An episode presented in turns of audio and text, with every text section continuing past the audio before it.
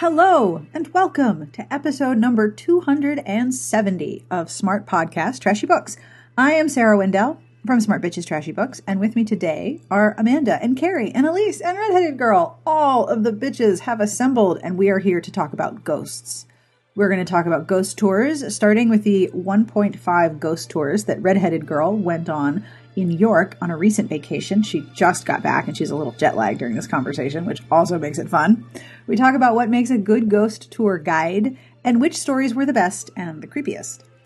Amanda shares her own recommendations for ghostly, creepy television shows. Don't worry, we have links to everything we talk about.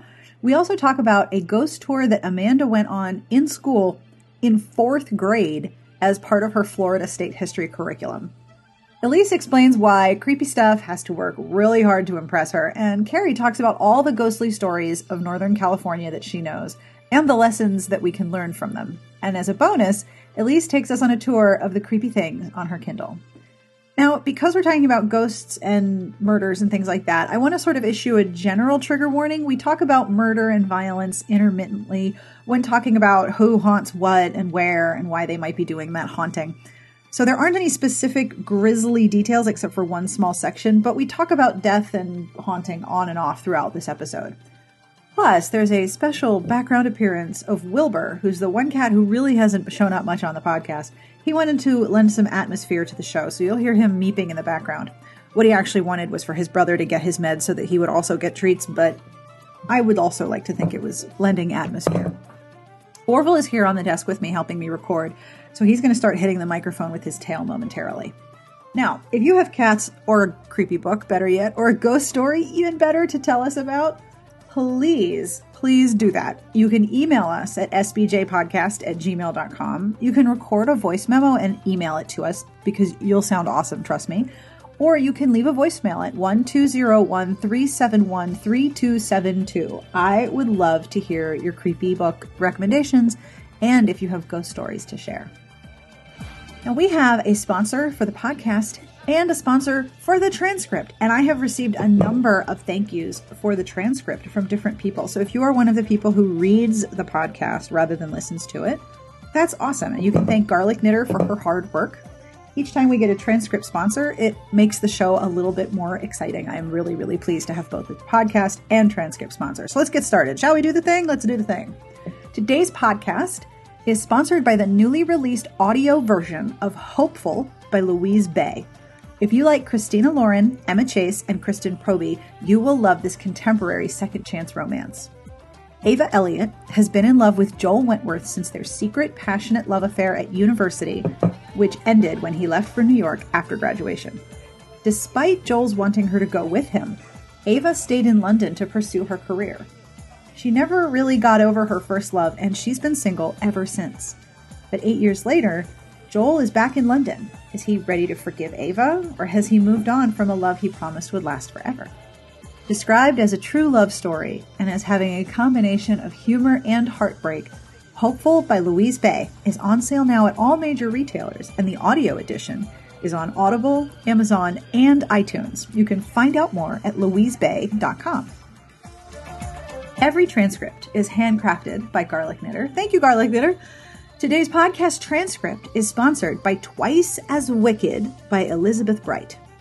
All's fair in love and revenge, or is it? Alice Bursnell is determined to wreak revenge on Nathaniel Eastwood, Viscount Abingdon, for the seduction, ruin, and death of her beloved twin sister. But how to expose a seducer without falling prey herself?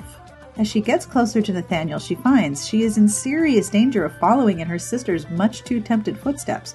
The man is nothing like the heartless rake that she expected, and his kisses are truly divine. Could she be wrong about him? When a mysterious and beautiful woman confronts Nathaniel at a fancy ball, he suspects that she has murder on his mind, his own murder. But the more he tries to determine who the deceptively innocent beauty is and what she's up to, the deeper he falls under her alluring spell. Nathaniel fears that he is in imminent danger of losing his life, or worse, his heart. Elizabeth Bright's debut is a witty and heartwarming romance that readers won't soon forget. For more information, please visit entangledpublishing.com. And thank you to Elizabeth Bright for sponsoring the transcript for this episode. Now, I have compliments. Yay, compliments! To Becky M. Historians have discovered that the original coat of arms representing you and your ancestors was so incredible, the minute souvenirs were made of it, they sold out. You are that cool. Now, if you would like a compliment or you would like to support the podcast, there are a number of ways to do that. One is to head over to our Patreon at patreon.com slash smartbitches. If you make a pledge, even as little as a dollar a month, it makes a sizable and deeply appreciated difference in the show, and I thank you personally very much.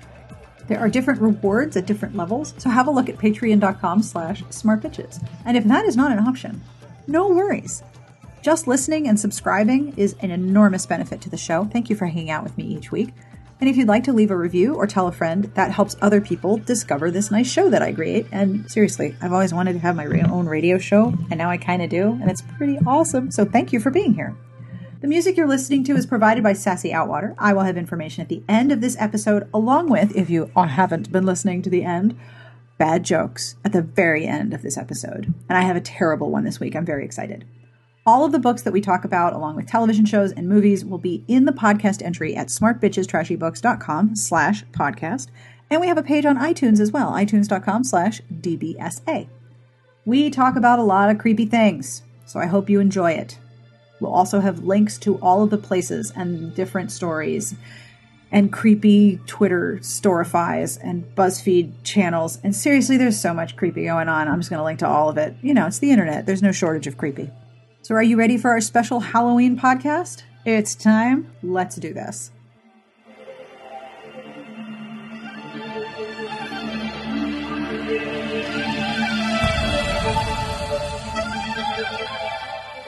Would you be interested in telling us all the things about your ghost tour?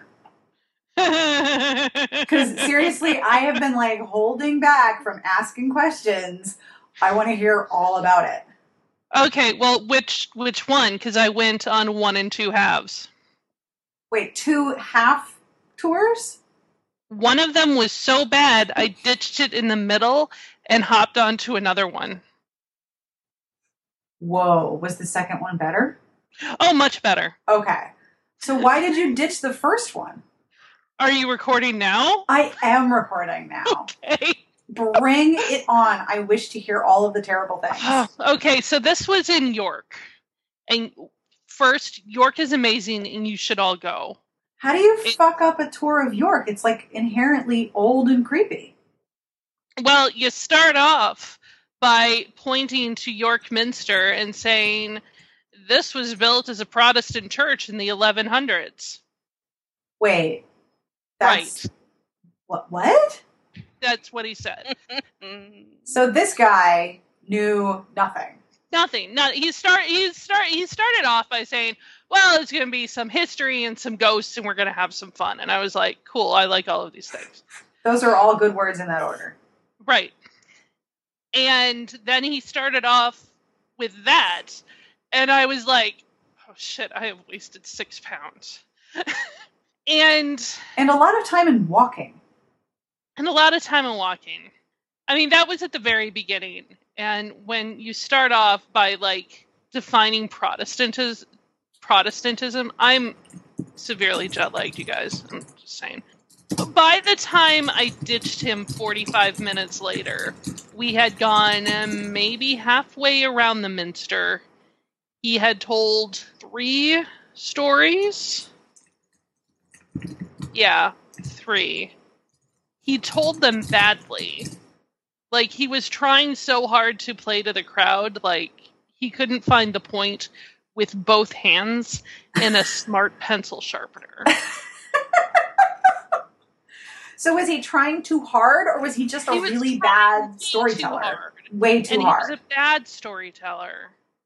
See, it seems Yeah. like that's kind of like a job requirement, right? Right.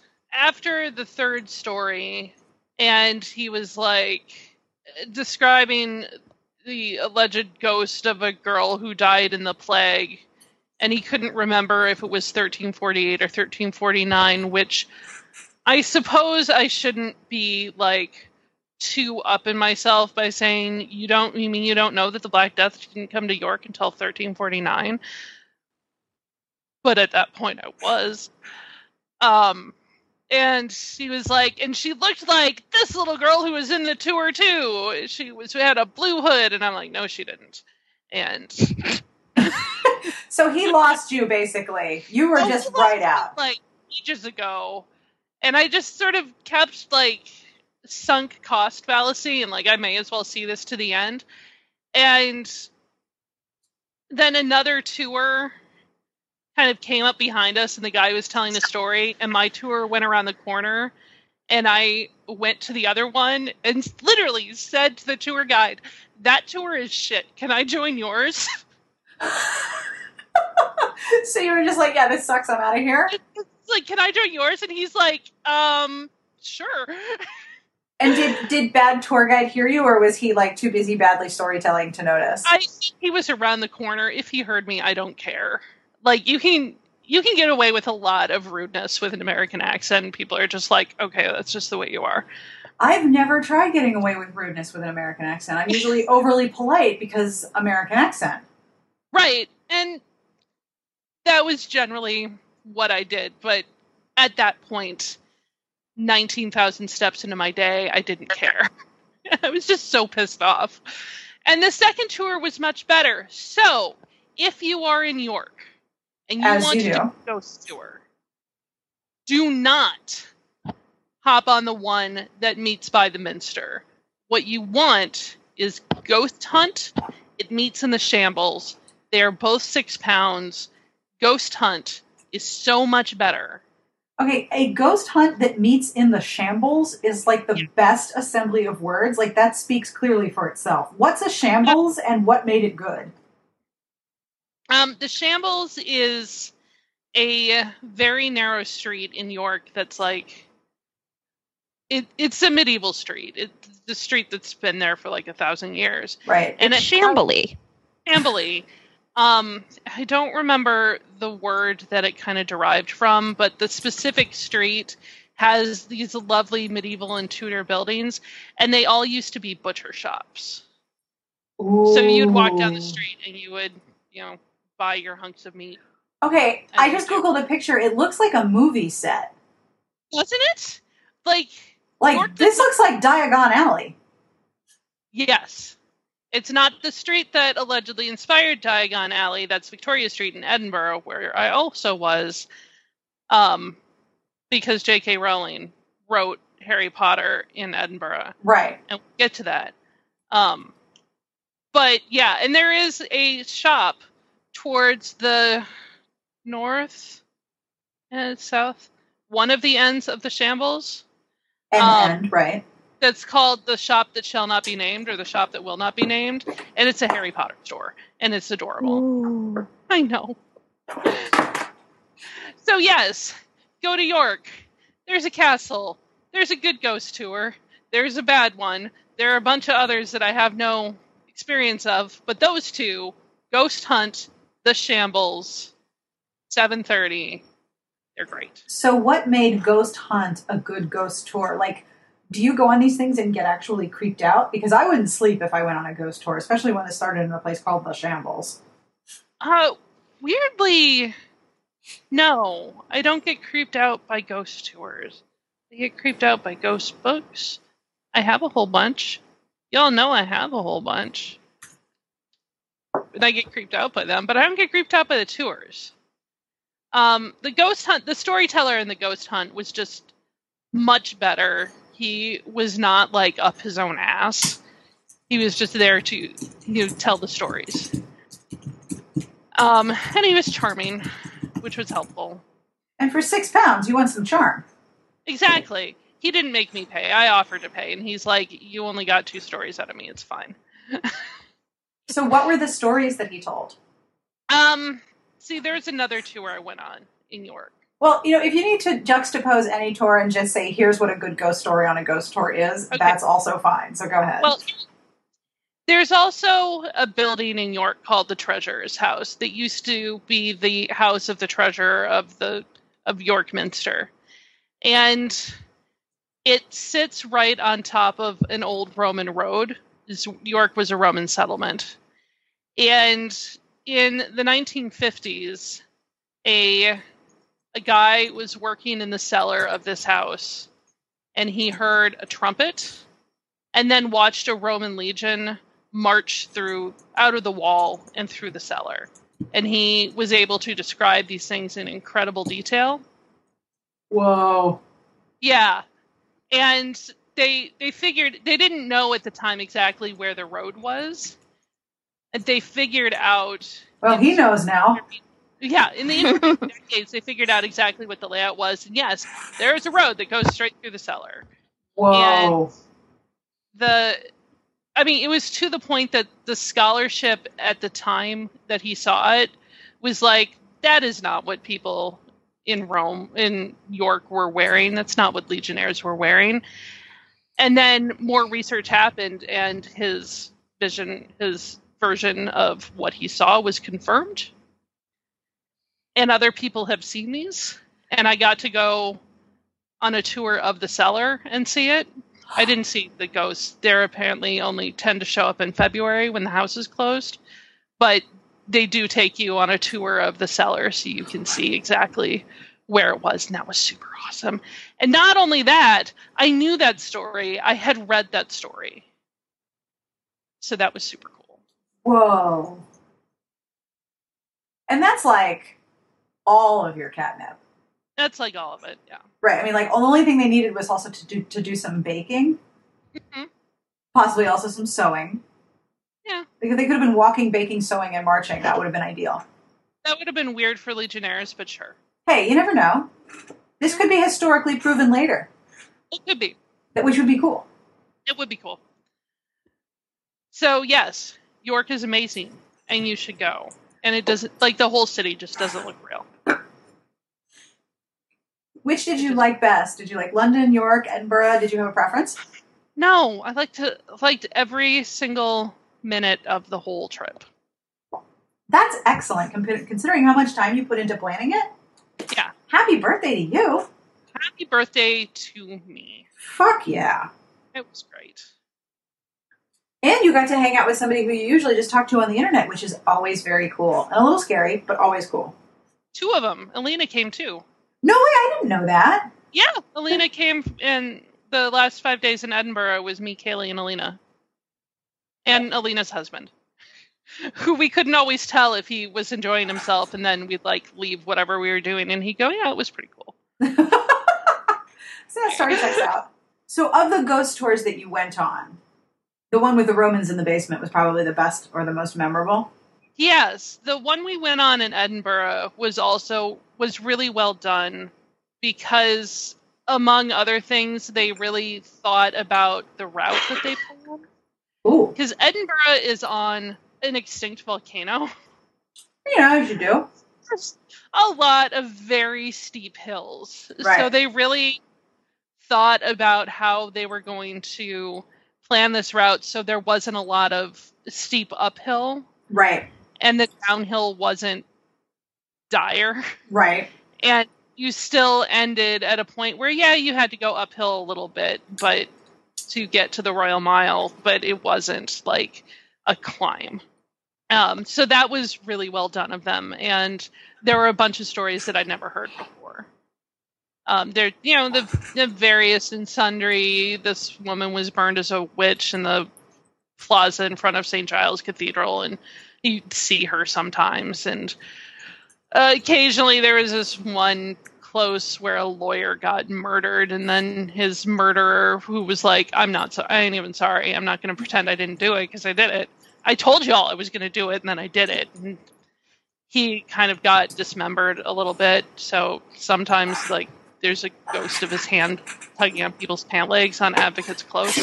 For some reason, no one really understands why.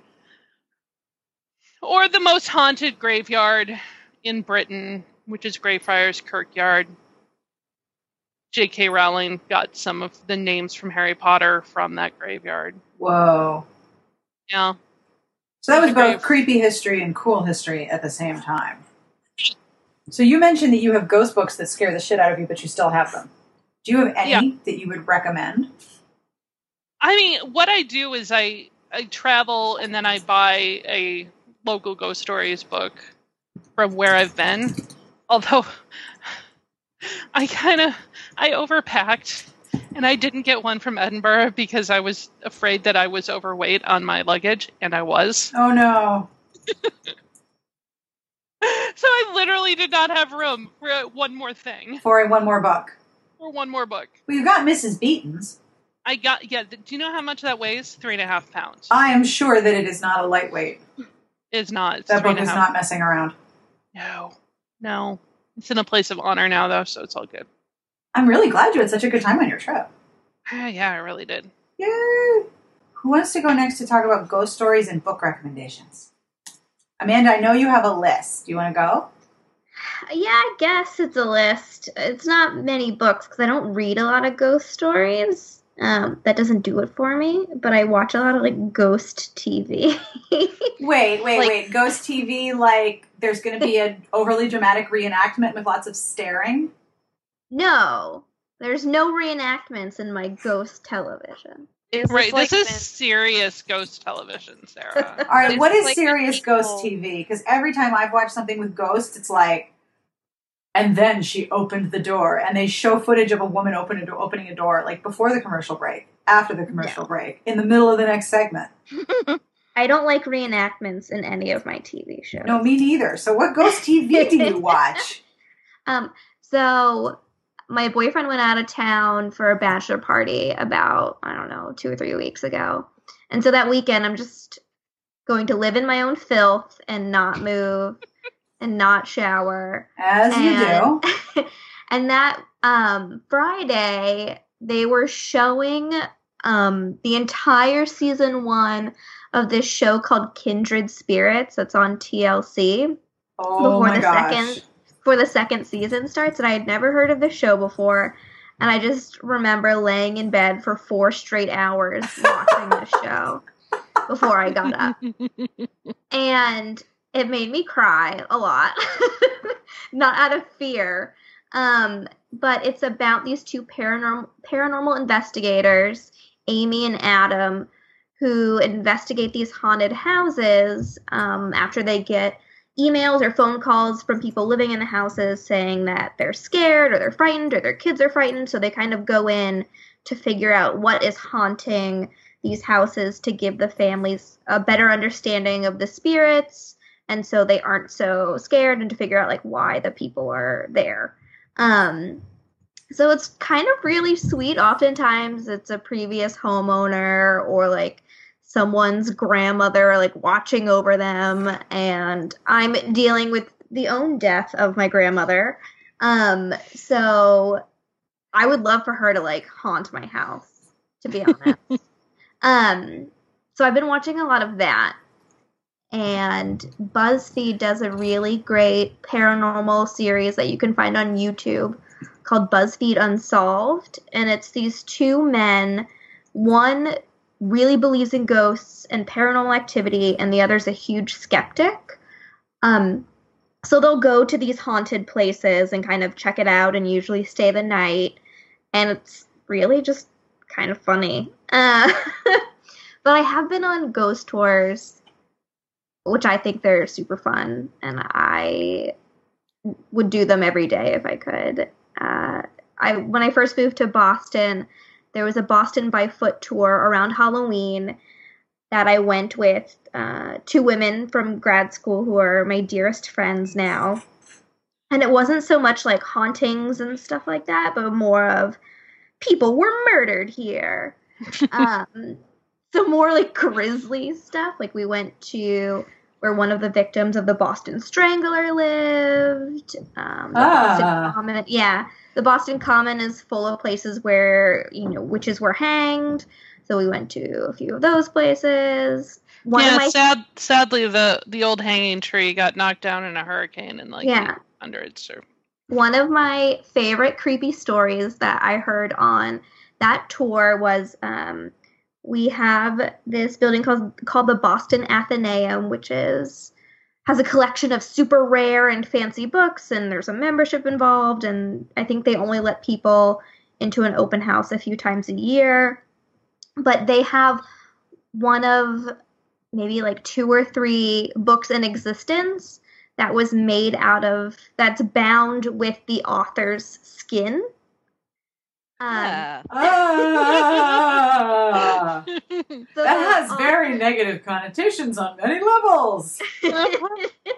so the author was a highwayman and he was captured and while in prison he kind of wrote his life story but he was so poor that he didn't have the money to bind the book so um, when he passed he left instructions for the warden to use his skin in the binding of his book and he left the book to the warden And I love that the warden was just like, "Oh yeah, sure.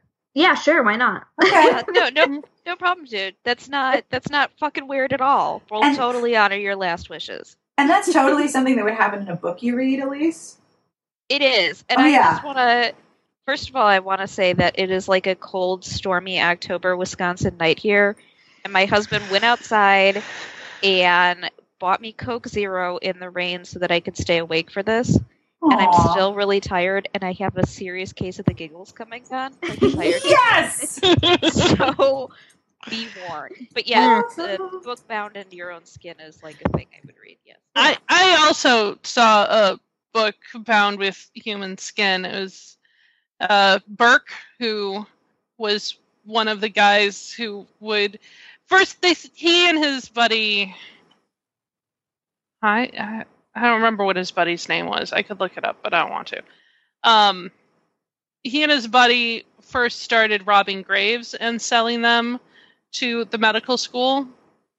This is in like the the 1800s Right. when people were, you know, figuring out that anatomy was a thing and they needed to figure out how anatomy worked, but it was hard to get willing models, shall we say. And then they figured out, wait a second, we get more money if the bodies are really fresh, so like what if we killed people? And Again, this sounds like a book that Elyse would read. right. Only it really happened. I, you know what? I admire their entrepreneurial spirit. They, Well- you can't fault them on that. It was William Burke and William Hare. There we go, Burke and Hare. There is now a strip club in Edinburgh called Burke and Hare. Wait, Wait, I'm is not it Birkin? right? Yes. Okay.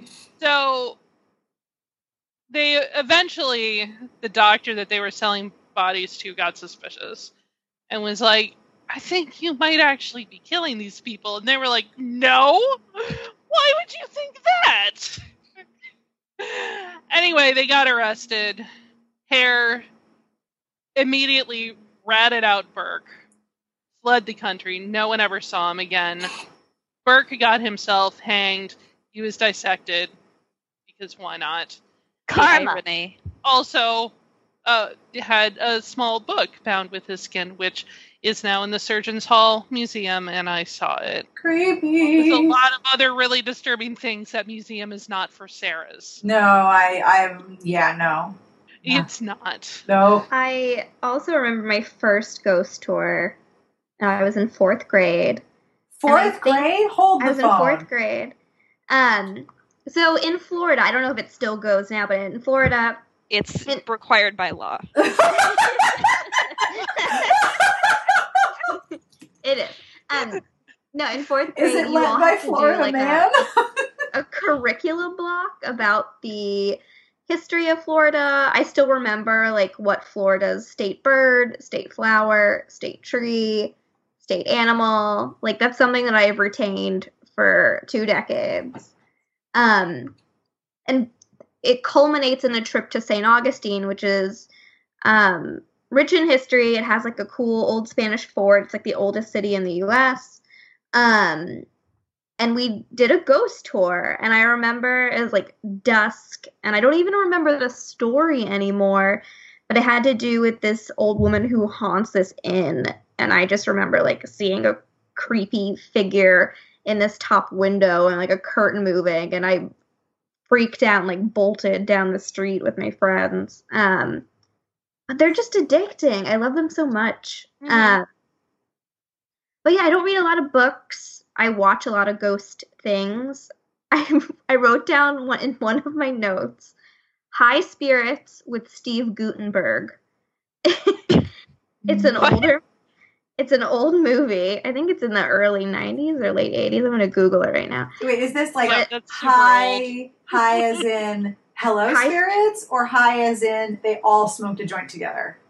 I think it takes place in Ireland or Scotland, so I think it might it's like high the Highlands, but it's H I G H. Um, but it's got Peter O'Toole and Daryl Hannah and Liam Neeson are ghosts. Um, How have I missed this? it's made in '88, and it's got Steve Guttenberg as the main character. All right, movie matinee for next fall. Fuck that! Next month. and I just it was on like HBO or Starz for a month straight, and I just remember watching it so much. Um, and I've never seen it on TV since since I watched it when I was a child. Um, so yeah, High Spirits. It was made in 1988. It's a comedy horror, according to Okay. Wikipedia. It has Um, a seventeen percent rating on Rotten Tomatoes, and Oh, Daryl This Hannah. movie sounds amazing. and Daryl Hannah was nominated for a Razzie, but lost to Kristy McNichol. This is like, this is like heritage level history right here. You should all give it a watch. Um, but if anyone wants a really cool modern ghost story, this is the last thing I have in my notes. No books, sorry. Um, there is an illustrator who used to do webcomics. He now works for BuzzFeed. You can find him on Twitter at Moby underscore dickhead. Um, um, his name is Adam Ellis, and he's kind of been documenting on Twitter this saga of he thinks his apartment is haunted by the spirit of a child. It is so creepy. Nope. He he has set up like motion sensor webcams, Nope. And in some of the videos you can see like cups moving and things falling off the wall. And he has two adorable cats, Pepper and then Maxwell, who has three legs. And his cats freak out and like meow at the door at midnight every night. Um, but I'll have Sarah link to the tweet thread in the show notes because I am glued to this saga. My boyfriend thinks it's a load of bullshit, but I'm like, shut up, I need this. Like, don't ruin this for me. Um, and I have like Twitter notifications turned on, so every time he tweets, I get an alert so I can read it immediately. But it's just so creepy and amazing. I really like the the real life stuff, which is maybe why I don't do a lot of reading or fictionalized ghost stories. I'm really invested in, you know, proof and seeing things and getting things on monitors or whatever kind of tools these people have. Um so yeah, that's it for me. This is seriously creepy. Are you looking at the Dear David saga on Twitter right now? Yes. Does it have an end? No, it's ongoing. He went to Japan for a few weeks and then came back and like stuff was still happening. So his like last update was October 14th. Holy shit. Yeah, and it's been going on for I don't know, maybe like a month now. Did Nope. you guys see? This was. I have no concept of time, so I can't even tell you how long ago this was. I remember seeing this on Reddit, and then I saw it picked up by a whole bunch of blogs that there was this guy who's getting strangely weird, random babbling messages on Facebook Messenger from his dead fiance. What? No. Oh yeah, I remember that. I love how Lisa's like, oh yeah, that happened last week. So I I consume a lot of creepy shit though. Like I feel like I'm the least impressed by creepy shit. Yeah, Like- I know. I feel like it would take some serious, serious planning to scare the shit out of you. I don't know. I I think because I don't believe in it, it doesn't scare me. Right. That makes sense. But like last like last night we watched like I don't know four straight hours of American Horror Story and then I went directly to bed. oh my god. So, do you have any ghost stories that have stuck with you? I don't think so. I don't read a lot of ghost stories. I do like fiction with a supernatural element to it. Um, before I started reading romance novels, I read gothic novels like Victoria Holt and Phyllis Whitney, and those always had like a little bit of a supernatural element to them. There was usually like a curse or a ghost, or I love how in gothic novels the manors or castles or chateaus always have names like Corpse Blood Manor, and nobody stops to be like, you know, maybe I don't want to live there. In Keston's Row. Right. Right. right. Hey, Uh, don't go to Crimson Peak. Okay, great. Where's that? I feel like so much of the horror genre would be erased if people just did their due diligence while shopping for property. Like we're watching season 6 of American Horror Story and so when you when there's like a beautiful three-story farmhouse in the middle of the Carolina wilderness and like nobody wants it and you have to pay for it like as is in cash, that should be a warning that you don't fucking buy that farmhouse. Okay, but Right, like, like- is there a clawfoot tub? Probably like with real claws though. I mean, though. and then also like the couple's wandering through the house and they're like oh my god look at this camcorder with a tape in it and it's like how during your walkthrough did you not notice av equipment from 1992 how did that escape you I don't have an answer. No. i just yeah i, I just think if someone came to me and was like you can have this property for cash but you're not allowed to ask any questions i'd be like you know i'm not comfortable with this transaction you would uh you you admire their entrepreneurial spirit, but only so far. our house growing up, i I don't think it was haunted or anything, but it was kind of weird. Like they remodeled it in ways that didn't necessarily make sense. And we found this giant concrete slab under all of this decorative rock after we moved out. And I was convinced that like there had been a murder and there was a body under that slab because there was no reason for that slab to be there. Like dig it up. Dig it up. Don't! Don't Am I- do that! my parents won't let me. Like, don't you want to know? They're like, no. Like, come on. Like I'm that person. I can't remember where we were going. I think we were on like Alligator Alley in Florida when I went down there recently. And Alligator Alley is a strip of road in Florida that is surrounded by Everglades on both sides, and it's really fucking dark at night. Um, we were there during the day, but um, I just remember being really creepy, and my parents threatening my brother and I that they were going to leave us on the side of the road if we don't stop fighting in the car. Um, so it was like a fear, a childhood fear of mine, that strip of road. But I'm one of those people where if I see a garbage bag or a box hanging out on the side of the road, I like, what if there's a dead body in there? What if That's there are totally body in someone's head. Mm, There was Elyse and I just listened to maybe I I think maybe it was like Sword and Scale. I don't know if you listened to it recently, Elyse, but there was just an episode of a podcast I listened to where a woman trigger warning probably for this next part. Uh this woman had chopped up her adult son and put his body parts in garbage bags and just left them on the side of the highway. And so that's what I always think if there's like a deserted or thrown away bag or box just hanging out on the side of the road. And every time I pass one, I mention it out loud to whoever is driving the car. And it's unsettling, I guess, for, for the driver. Not for you, but know- for them. I think that too, though, and I, you know, that's part of the reason, like, I don't jog because it's always some fucking early morning jogger that stumbles across the body every single Right. goddamn day. I would love to stumble It's across a body. Seriously, Elyse Say and that Amanda. now. Elyse and Amanda, how is there not a crime solving solving show starring the two of you? Like Elyse would be like, I wasn't fucking jogging. We have the same thoughts, but one wants to find the body and the other one really doesn't. Exactly. There's your tension. You can sustain that for hours. There would just be video of Amanda and I standing in a ditch, and like, there's something blurred out. and One of us is poking it with a stick. it would be so inappropriate. I just feel strongly that it's bad enough to like murder and dismember somebody, but stooping to littering is like uncool. That is very not rude. okay. It just crossed the line, right? And you Roseanne. Yeah, yeah. You had like the best dead body story ever in Sacramento recently, didn't you? Have like some random woman walking around with a human head on a stick? N- Oh my god, no, that was oh jeez, what was the story with that? No, that was basically the story. There was Yeah.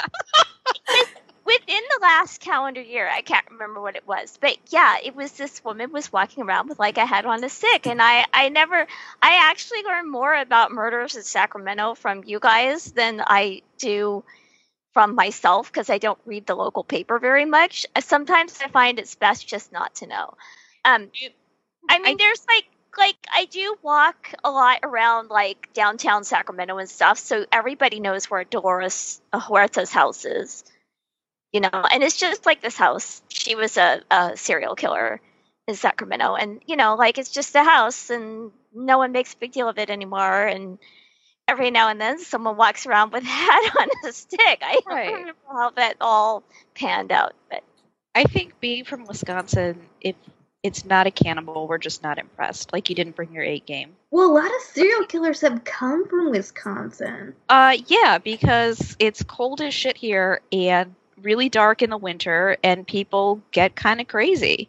You know, it's cold as shit in Minnesota, and it gets really dark, and people go kind of crazy, and yet they don't kill people. Yeah, you've got tater tots. You've got tater Not tots, like and you Not know. like that. They just don't. not like Yeah. with a head. They on just don't get caught because we're better at it. Yeah, it could be. Florida has the same thing, but like with the heat. Like when it gets hotter, people go bananas. Yeah. Plus, you've just got the Florida rule where if it's super weird, it happened in Florida. Oh yeah. Like man arrested for having sex with picnic table, Florida. Florida man arrested for having sex with a picnic table. Picnic table, Right. right? I used to back in the days when LiveJournal was like, you know, a thing. There was a journal that those I days. followed that would occasionally play Florida Man or Ohio Man. oh, that's just mean. it's Oh. mean, but it, he had he had a really good balance between the two. So if you if you do want to hear the update, it wasn't like a whole head; it was the skull, which makes all the difference, I think. So she um, showed them where a body was, and unfortunately, we will probably never know who it was um, because it was somebody in a, a homeless camp. hmm. Um, so that is the exciting story of the woman with the skull on the stick in Sacramento. Yeah, if I remember right, like the like she was nonverbal or something, so she wanted to show people that there's this dead body, but then also you don't want to like touch it. So, ergo, But at least she didn't litter. Right? She didn't litter, and and it was like near Halloween last year. So story checks out. You know, yeah. you work with what Yeah. you've got. If you're nonverbal, you parade until you get attention, and then you're like, "All right, guys, come on over here. Dead body, found it." Right? Mhm. Yeah, yeah. This makes perfect So- sense to me. Sure. Oh, that doesn't say great things about me anyway. So Not really, no. No, but- not really. You know, I was thinking today about this podcast. I, I actually put thought into it, believe it or not. Um, and I think one of the things that appeals to me about spooky shit, and specifically like the horror genre, is that there's always this element of kind of um, getting justice or making things right. Like we talked about how female ghosts in fiction are really, really powerful. And I was thinking about the fact, like I said, we're watching American Horror Story season six, and like basically the crux of the whole thing is that back in the day, some dudes didn't fucking listen to Kathy Bates and Lady Gaga, and now they have to kill a lot of people. And I'm down with that plot line. I see nothing wrong here. Yeah. I mean, why would you not listen to Kathy Bates? What's wrong And with you? Lady Gaga. And Lady Gaga. What's wrong with you? Right, when Kathy Bates and Lady Gaga tell you to do some shit, you do it. And when you don't, they come back as like, you know, demonic figures that will kill you. But you Yeah. had it coming. Should have fucking listened. Right. Isn't that the, the foundation of a lot of the female ghost stories, though? You should have fucking listened. Yeah. Uh yeah. yeah. I told you bad shit was going to happen. Yeah. You know the one right about on my gravestone is going to say, "I told you I was sick." Yeah. Yeah. yeah. You should listen. Right. The the woman with like the ribbon around her neck. No, like, I hate that one. I told you you'd be sorry. Creepy. That was creepy as fuck, Carrie. You need I- to never do that again. I yeah. I was scarred. I was scarred by that story. So was I. So thank you for that. Just now. All right. That was a delightful evil laugh, by the way. Well done. Uh huh. Thank you. so, So I have I have one more story which is ridiculous as fuck. Yes, please. Bullshit. yes, please. It's from Edinburgh. So hold on, I need to set up for this one. What, like your diaphragm needs space to, to get the story going? yeah. Mostly that I just kind of like completely fell over. Jet lag. Hey. She has to get the flashlight and turn it on Definitely. under and hold it like under her chin. Right. So imagine I'm doing that. Yeah. Lock the Yeah, 'cause I'm doors. Totally doing that. Only the story is, as I say, bullshit. So, one of the last things that we saw in Edinburgh was the real Mary King's Close. Whoa. And uh, close is those, like the Royal Mile is a mile long and it goes from Edinburgh Castle to Holyroodhouse Palace. And it's, you know, part of the, the old medieval part of Edinburgh. And there are, and the mile goes along the top ridge of this glacial mountain that comes down from this extinct volcano. And the closes are the narrow alleys and lanes that go off of the Royal Mile. And they go down and down and down and down until you die. yeah. And on one side, it goes down into what used to be the Nor Loch, which is the North Lake, which was a literal lake of shit, which is not relevant to the story, but that's where all of the you know waste went because Right. shit rolls downhill. Anyway, Mary King's Close was one of these narrow little alleys that got sort of accidentally on purpose preserved when the city council chambers were built above them um, during the 1700s. And most of the other closes have been, you know, renovated and changed over the years, and these were covered over and in such a way that you can still see a lot of the original walls and cobblestones where there used to be a cow pen where cows used to there's a lot of shit involved in Edinburgh history. I'm just gonna let you know that right now. So if you ever go, just get ready to learn a lot about poop. Anyway, and the tour guide we had was like super into the historical stuff and like really excited about explaining things. And also there's some sort of ridiculous touristy like talking to animatronic paintings. Oh no! This is dumb. No, This is dumb. no. I need you to understand that this is dumb, but this is, you know, part of my job and I like getting paid, so I will do it. But I need you to understand that I think this is dumb. And he was, you know, leading us through the various rooms, and then he's like, okay, so this next room we're going to go into is one of my very favorites. Because, well, we'll walk in and you'll see. And everybody everybody walked in and I walked in and I was like, "Oh my god." Because what it is is it's one of the best preserved 1600s rooms like in existence.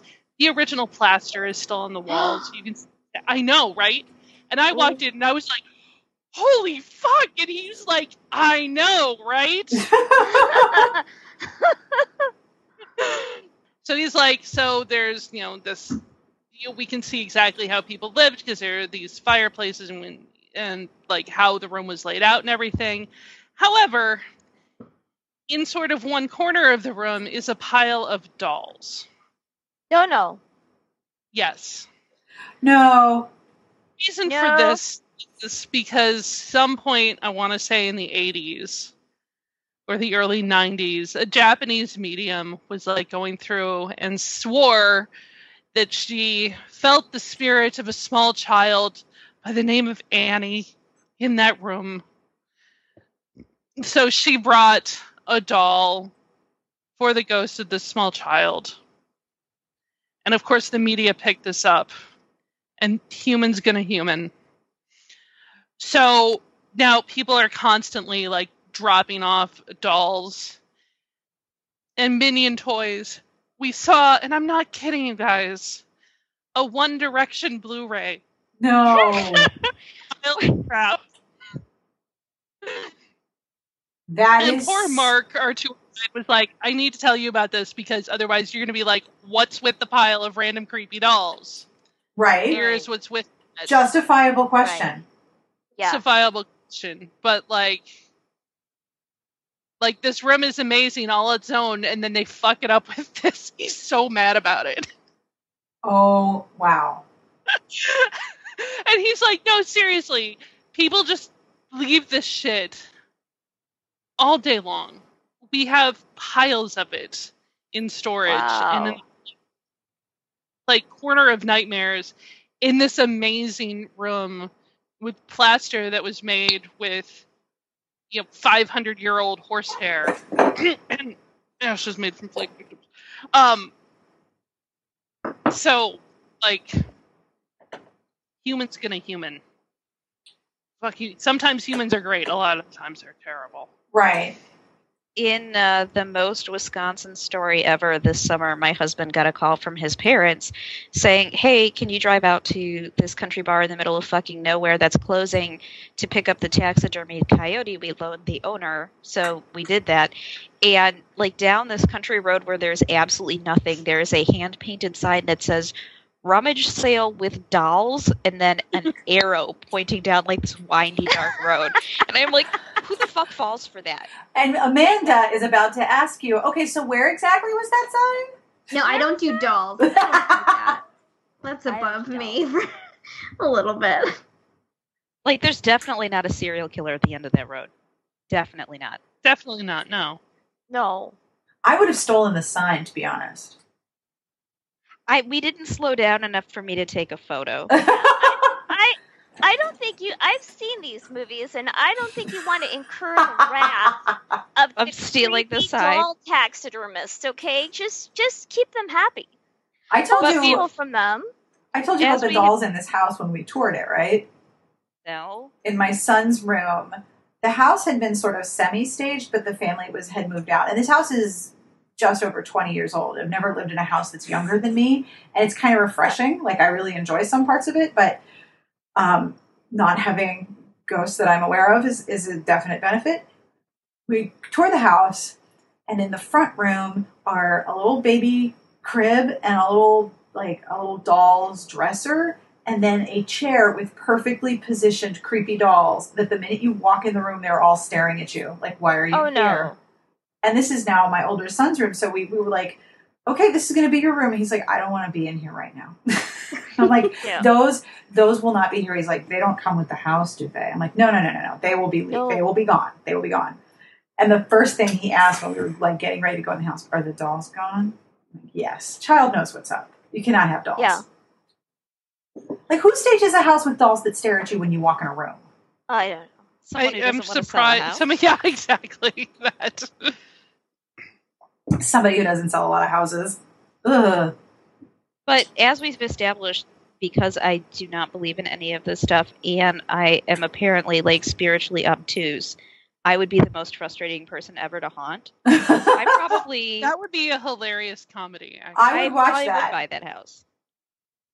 I would watch that show. Ghosts try to haunt Elyse, and Elyse is like, "Yeah, it's fine." Whatever. No, That Elyse, it's definitely a ghost. Oh, please, no, it's fine. Just the wind. Like I had, I mean, I had that thought. Like, why would you leave a non-corporeal spirit dolls that she can't play with? Like now, that's just pissing her off, right? Like that's a dick Yeah. move. Mm. And then throw a One Direction Blu-ray on there. I mean, that's a Right. giant fuck you. a One Direction Blu-ray without a Blu- Blu-ray player. Blu-ray if player. there really was a ghost down there, she'd be real pissed. I- Exactly. So, does anyone have any additional book recommendations or ghost stories? Well, so I live in Gold Rush country, so we're like all ghosts all the time. There's no like, ghost there. oh my god, so like every but but this is weird for well, okay, the first thing that's weird is the fact that I read a really big book about the Donner Party. Why? Why? Why? Isn't don't that like down the road got- from your house? Yeah, well, it's like two, three hour drive. Uh, Um, and and you you know at RT you guys will probably see it if you do a tour. It's really really beautiful there. Um, the Donner Lake is like oh my god, it's gorgeous. But you know it's gorgeous when you're not stuck there and when it's not the middle of winter. So what is weird is that I like learned I got really really into this, so I feel really ghoulish, and I've collected all these macabre details. But weirdly, there's like very little ghost stuff associated. But we do have a very famous doll who's very a nice vibey doll, not a creepy doll, and that's Patty Reed's doll. So when the Donners uh, left their wagons in the desert before they they were already in trouble before they got to the mountains, and when that party left their their um, their wagons, the Reed children weren't allowed to take anything with them. And Patty, who was eight, couldn't stand to leave her doll behind. She had this really small little doll. It's about maybe um, four inches tall, tops. A little china doll with a little fabric dress. So she she hid it in the in her apron, and she kept it with her, and she um, survived the winter. And when they finally got rescued, she revealed to her parents that she still had the doll, and they were really happy that she had the doll. And because she got assistance from Sutter's Fort, she said when she died, she wanted the doll to go to Sutter's Fort. So it's like this Sacramento ritual where you go to Sutter's Fort and you see the doll. So that's kind of cool to see. Um, and it does look it it it would in another context it would definitely fit the creepy doll mode, but it was a good doll. It did well. Mm. Yes, it did a good job. Um, have you, have you guys uh, have you guys seen the preview now? There's going to be a movie coming out called Winchester about yes, Sarah Winchester, starring Helen Mirren. Oh yes, God, but you know what? I have she's too tall. She's too tall. And it's not trivial. I mean, on the one hand, I'm like, it's Helen Mirren, right? Like, I'm fine with that. But also, but like the fact that Sarah was really short, like that impacted her life and the way she built the house. Well, okay, Are so there no four foot nine actresses? I maybe there aren't. Wasn't the rumor like they spent 30 some years adding on to this house and it didn't make any sense and there were like lots of passages that went to the middle of fucking nowhere and the rumor was that the house was haunted by anyone who'd been killed by a winchester rifle Well, Um, here's here's how it crazy. goes. There are variations on this, but the the core legend is that she lost had multiple losses and was devastated. She lived in New England. And she consulted a medium who told her that she was being haunted by the spirits of the rifle. And in one version, the medium tells her that she can only appease the spirits by building them a giant house to live in. And in other versions, the story is that she needs to build a giant house to trap them and Mhm, confuse them. And that's why it's so um, uh, convoluted and, and weird, so that they'll get confused and lost and leave her alone. But in both versions, she has to continually build on the house until she dies. Now, a biographer of who wrote Captive of the Labyrinth, uh, somewhat anticlimactically, indicated that the house was not continually built on. So now I'm all depressed. But that's like California children are raised on, you know, certain motifs. Don't take shortcuts or you'll eat your relatives. That's the Donner Party Right. story. it's important And Sarah Winchester was this loony, but it's also it's weird because the idea is that she was both crazy and right because everybody really thinks, dude, that house is totally haunted. Because it is a weird, it's creepy, bizarre edifice. I mean, there's a house on the corner of my street where, um, you ever notice that on some houses there's a door on the second level that like opens out into a drop that'll really break your ankles, and Mhm. sometimes it's a right. Sometimes it's left over from a house that was adjoining. Sometimes it was part of a barn. Sometimes there's there's there's a reason why the door is there. it's right near where my older son's bus stop is. And we walk up to the bus stop, and, you know, he's going to be 12. So sometimes I get really valuable information about what's going on in his head as we stand there in the morning waiting for the bus in the cold. And looking at that door gives me the giblies just because it doesn't fit. It's not right. There's a door. In the middle of the ceiling, and then there's like a birdhouse above it. Like, open the door, fall to your death, and then get shit on by a bird. Like, who? what, what, why is that a thing? I've, I've never heard of that anywhere but the Winchester house, which has a higher up. Like you wouldn't break an ankle, you would die. You open this door and there's like, that's it.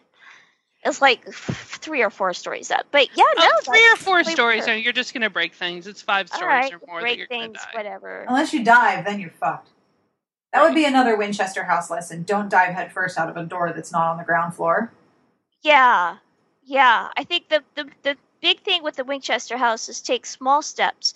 And I wrote extensively for Smart Bitches about what a great vibe I got from that house, and I don't think there's anything bad about it. However, I would not sleep overnight there for like a billion dollars. I'm like, I'm not going to push my luck on this. I don't know. I think that if you stayed the night, if there was a ghost of Sarah Winchester, she would be like, "Oh my goodness, tell me the world is better to short women now than it was then," and you would be like, "Girl, no, it is not." And then you would sit No, up all and then we would- night.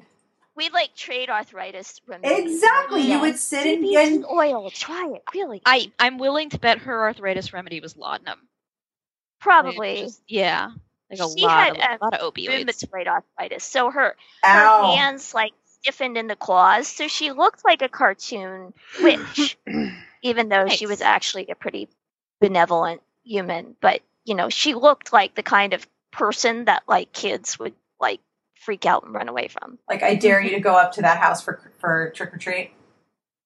Uh, you can you could do a Friday the Thirteenth tour. You could do candlelight tours, and I do believe they have a Halloween tour, Whoa. a nighttime candlelit Halloween tour. Which actually I I've heard, and then they have like specifically like more ghost oriented tours, which I've heard are kind of cheesy, but maybe they're not. Maybe they're fabulous. I don't know.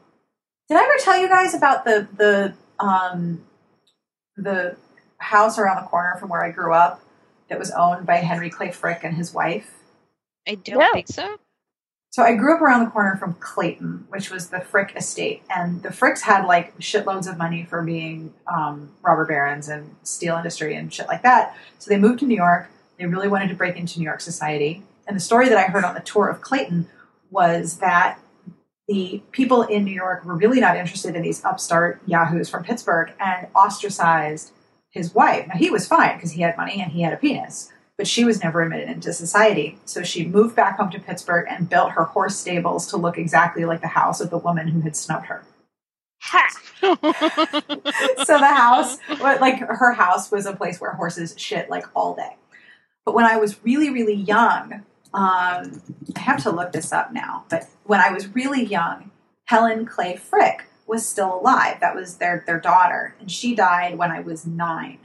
But I remember, like people used to be dared to go ring the door on this uh, ring door, ring the doorbell on Halloween and and you know go trick or treating because it was this massive gorgeous, completely scary looking Victorian house. Well, it's now been turned into a museum, and I've toured it a whole bunch of times because it's you know right down the street where it was when I lived in Pittsburgh.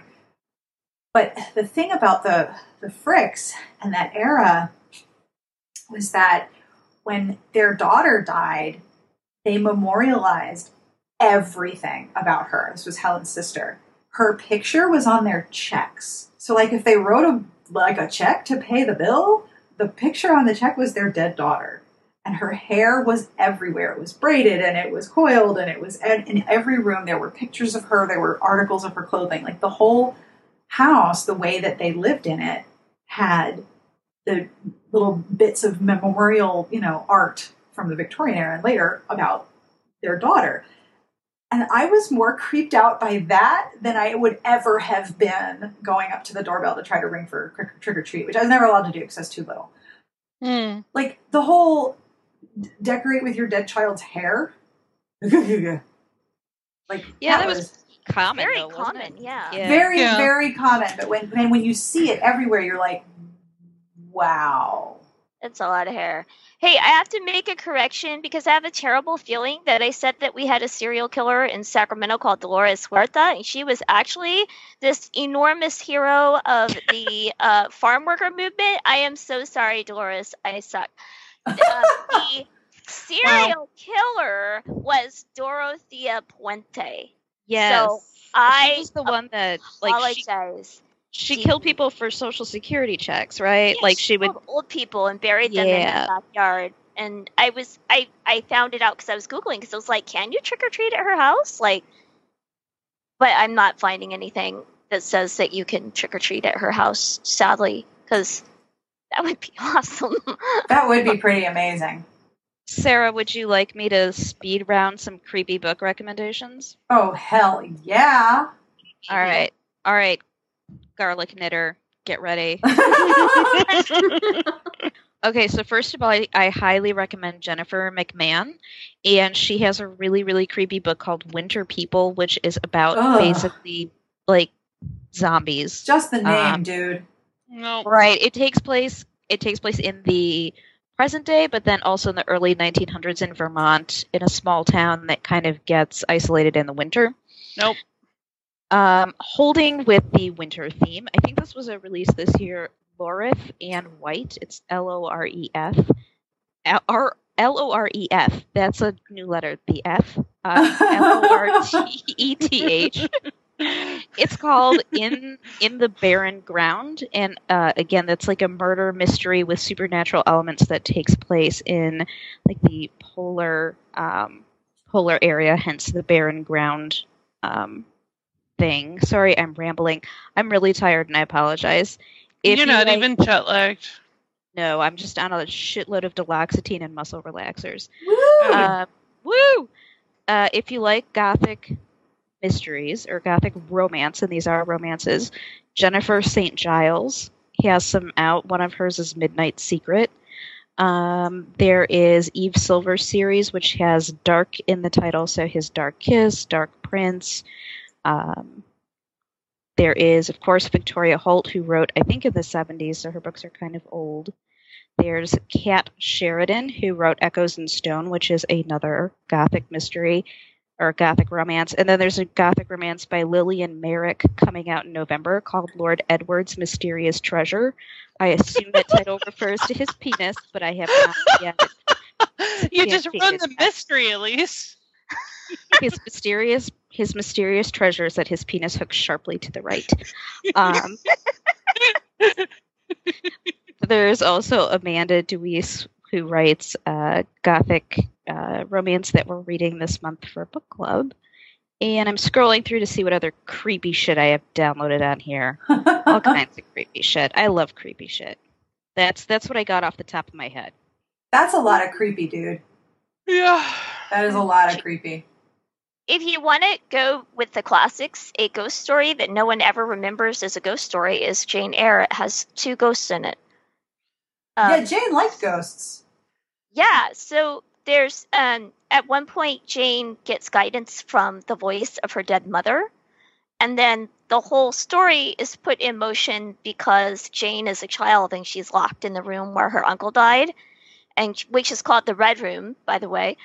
Um, and Of course it is. she believes that she sees his ghost, and she it's kind of left ambiguous whether she does or not, and she is so terrified that she falls into a fit, and that's how she gets away from her evil aunt, who then sends her to school where like all this other stuff happens. And of course, uh, like a romance that's not a romance, that's really just a horror story about horrible people is um, Wuthering Heights. I which was has just gonna say, oh, other Okay. horrible people. It has to be Wuthering Heights. horrible So- people, but Kathy and Heathcliff, much haunting, True. moors, Mm. yeah. I just Well, read what else are you gonna do on the moors? You wander around, you haunt people. Right, just- like I, yeah. I want to visit the moors for five seconds and like walk out there and yell, Kathy, and then walk back and be like, checked off, bucket list, done with the moors. Yep, and I- then and then you go from the Yorkshire moors to York and wander around the shambles. Yeah, that go would be Harry cool. Potter store Absolutely. and and have a cream tea. Oh my god. Oh, okay, sorry, Elyse. I like, I No, like. it's okay. Bergadets. I I just finished a book by Sophia Tobin that is a true gothic mystery, and I swear to God, she sat down and was like, I want to make a cast of characters that are even shittier than the cast of Wuthering Heights. I was so mad at that book. There was not a single fucking person in that book that I liked by the end of it. That's Uh, how I felt about Awaken My Love. But at the same time, it was so well done on the mystery front that like I couldn't give it a horrible grade because it was like, well, it turned out everyone was awful, but also I didn't see this coming. Wow. All right, Mm. that's cool. I can't read scary shit, so I have nothing to add, unfortunately. No, you you were facilitating the conversation. There's nothing Yeah. unfortunate in that. This that. is true. Yeah, you told us about the house with all the dead person hair in it. That's That's With- right. Dead child and the hair. door, the door, like that's what the hell? Right. So, do you guys know about witch windows, which shows up in Vermont architecture? no. They're like windows that are at an angle under the eaves. And the story is that witches can only fly in straight lines, so those windows are there to confuse them because it's at an angle and they can't fly at an angle, so they can't get into your house. Why? And then, like, people recount the story, and then, like, literally everyone goes, why wouldn't they use like literally any of the other windows or the door? Right? So, yeah. So, Like, who says Like, no witches one- don't know geometry? What sexist bullshit is this? right? I know. I don't. I don't know. I don't know. I got nothing for you. No one actually seems to think that that's the real reason that these random crooked windows are put in. It's more likely to maximize the amount of light that you'll get into your attic or Right. in your, you know, Mm. So that actually makes sense because Vermont is north and it gets dark and the light is kind of slanty. So Right, that makes that does make sense. But yeah, That it's much more sense, interesting to be like, yeah, witches don't have geometry. right, and can only enter via one random window. Right. Uh, yeah. Yeah. Like you put in this one random window, then that's the only way they can enter your house, except that they can't. So I don't. I Are any of you going to binge Stranger Things when it comes out? yes. Yes. Are you a Although- fan, Amanda? Oh, I'm a huge fan. I after this phone call, I was gonna call Eric to see because it comes out Friday.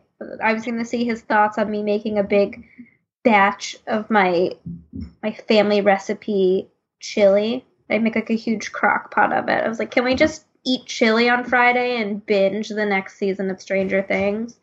I mean, he'll probably say yes, and if he doesn't, he'll say yes eventually. Right. I'll I'll be there.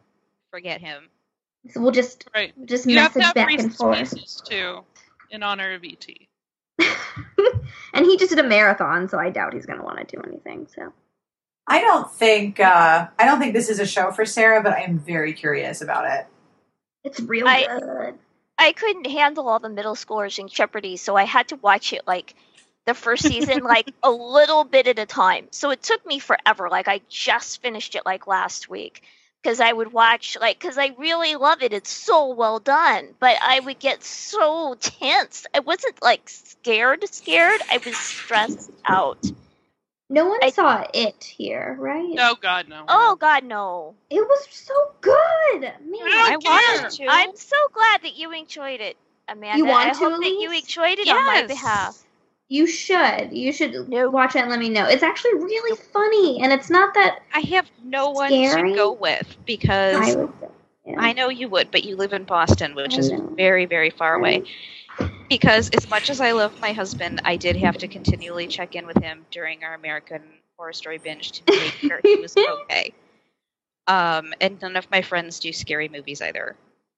I'm getting into it. I wasn't a huge scary movie fan, but after watching like the Babadook, which was really good, That um, was really good. and then it, I've been, I've read the book and I watched the miniseries, and it's one of those movies where you know every time a child is on screen, Pennywise is gonna show up, so it's not really super Nope, nope, super nope. shocking. You know what Um, what movie scared the shit out of me? This is like the only movie to ever really freak me out. Signs, and I Oh my god, I was thinking about aliens. Let's I- not get into it. I feel like of it was because Mel Gibson was in the movie. Like I had, I had like a spidey sense that he was a secret awful person. I don't know if his anti uh, Semitic rage had come out at that point. But no, that movie scared the the bejesus out of me. That was one of the few movies where I left and I was like, mm, that was. Probably I watched a lot of unsolved mysteries as a child growing up during Yes. the summer. And they Oh have a my lot of alien abduction stories. yeah. And like there's something about aliens and like alien abductions that scare the shit out of me. Like I when I was a child, I would never leave my blinds open at night because I was just afraid I would like wake up in the middle of the night and see this creepy alien peeking in at me. Um, so signs creeped me out. I, I when there's that shot of the alien walking into the alleyway, I screamed bloody murder when that, and I rarely have that reaction in scary movies. So I think it's because. I think it's because like with ghosts and horror movies and stuff like that, there are rules, right? Like we understand the rules of haunting and ghosts and witches, like they can't go into certain sized Mhm. windows or whatever. But with aliens, certain angled windows. right. Right, With right. aliens, like like we, I don't know what rules we're playing by here. They have no limits. Exactly. Well, and you know, like TV tropes talks about being genre savvy and then being wrong genre savvy. Those are two competing tropes, right? So with aliens, you never really know. Are you in the Spielberg alien world or are you in the Independence Day alien world? Which one? You don't know. I do remember Until being they suck off your face and then you're like, right. crap. Then you know. I do remember being scared by the X Files episode with the guy who could climb through the toilet. Oh, No, Is that the guy who eats your liver? Yes. so good.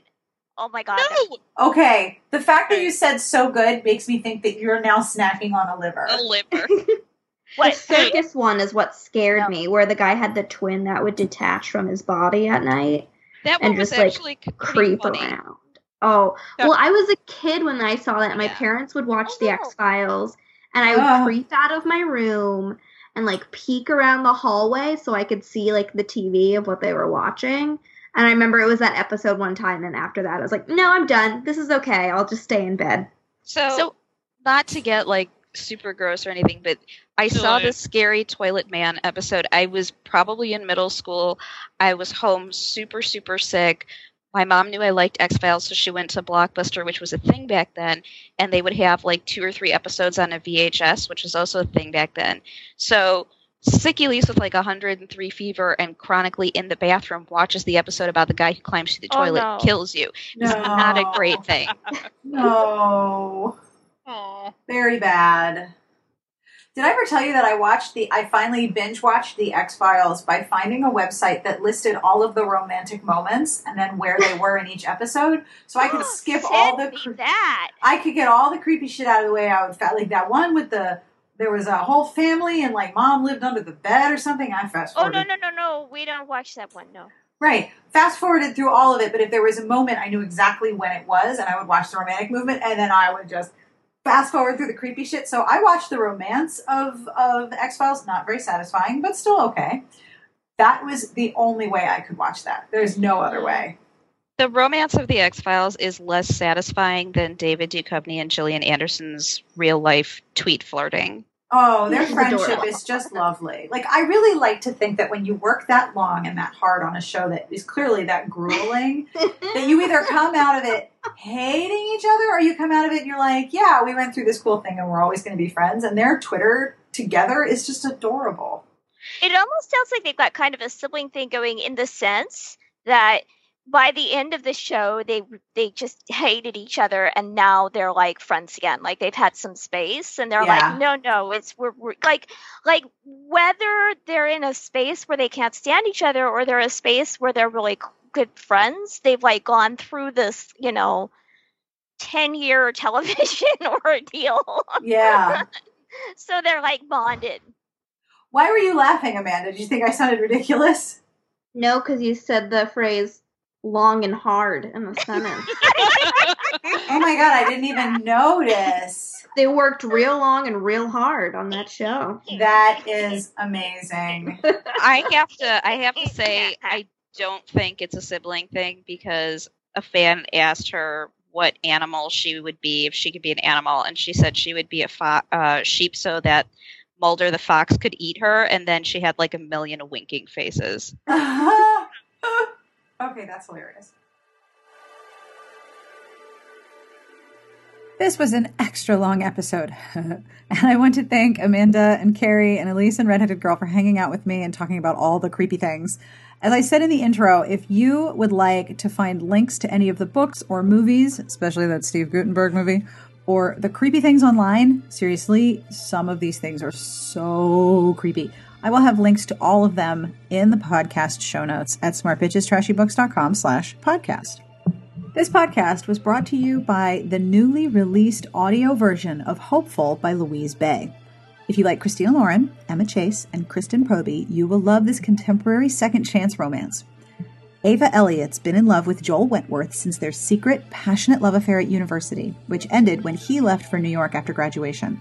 Despite Joel's wanting her to go with him, Ava stayed in London to pursue her career. But Ava never got over her first love and she's been single ever since. Eight years later, Joel is back in London. Is he ready to forgive Ava, or has he moved on from a love that he promised would last forever? Described as a true love story and having a combination of humor and heartbreak, Hopeful by Louise Bay is on sale now at all major retailers. And the audio edition is on Audible, Amazon, and iTunes. You can find out more at louisebay.com. Each episode gets a transcript. Each transcript is compiled by Garlic Knitter. Thank you, Garlic Knitter. And this episode's transcript is brought to you by Twice as Wicked by Elizabeth Bright. Alice Bursnell is determined to wreak revenge on Nathaniel Eastwood, Viscount Abingdon, for the seduction, ruin, and death of her beloved twin sister. But how to expose a seducer without falling prey herself? As she gets closer to Nathaniel, she finds she is in serious danger of following in her sister's much too tempted footsteps. The man is nothing like the heartless rake she expected, and his kisses are truly divine. Could she be wrong about him? When a mysterious and gorgeous woman confronts Nathaniel at a fancy ball, he suspects that she has murder on his mind, specifically his own. The more he tries to determine who the deceptively innocent beauty is and what she's up to, the deeper he falls under her alluring spell. Nathaniel fears he's in imminent danger of losing his life, or worse, his heart.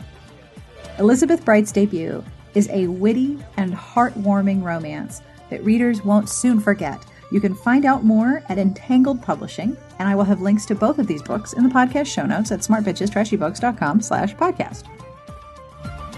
The music you're listening to was provided by Sassy Outwater. You can find this particular track on Peatbog Faeries' album, Dust. This is called Spiegel and Nongo. It's a little creepy, right? I was going for atmospheric. I can't have Wilbur sing through the whole episode and the intro and the outro. His union contract does not permit such things. I will have links to Dust and all of the other fine Peatbog Faeries' music on the show notes, but you can find them on Amazon and on iTunes or, you know, wherever you buy your funky tunes. Now, if you have a ghost story or a creepy book or both to tell us about, please do. You can find us at sbjpodcast at gmail.com. You can record a voice memo and email it to me if you'd like to send me the audio.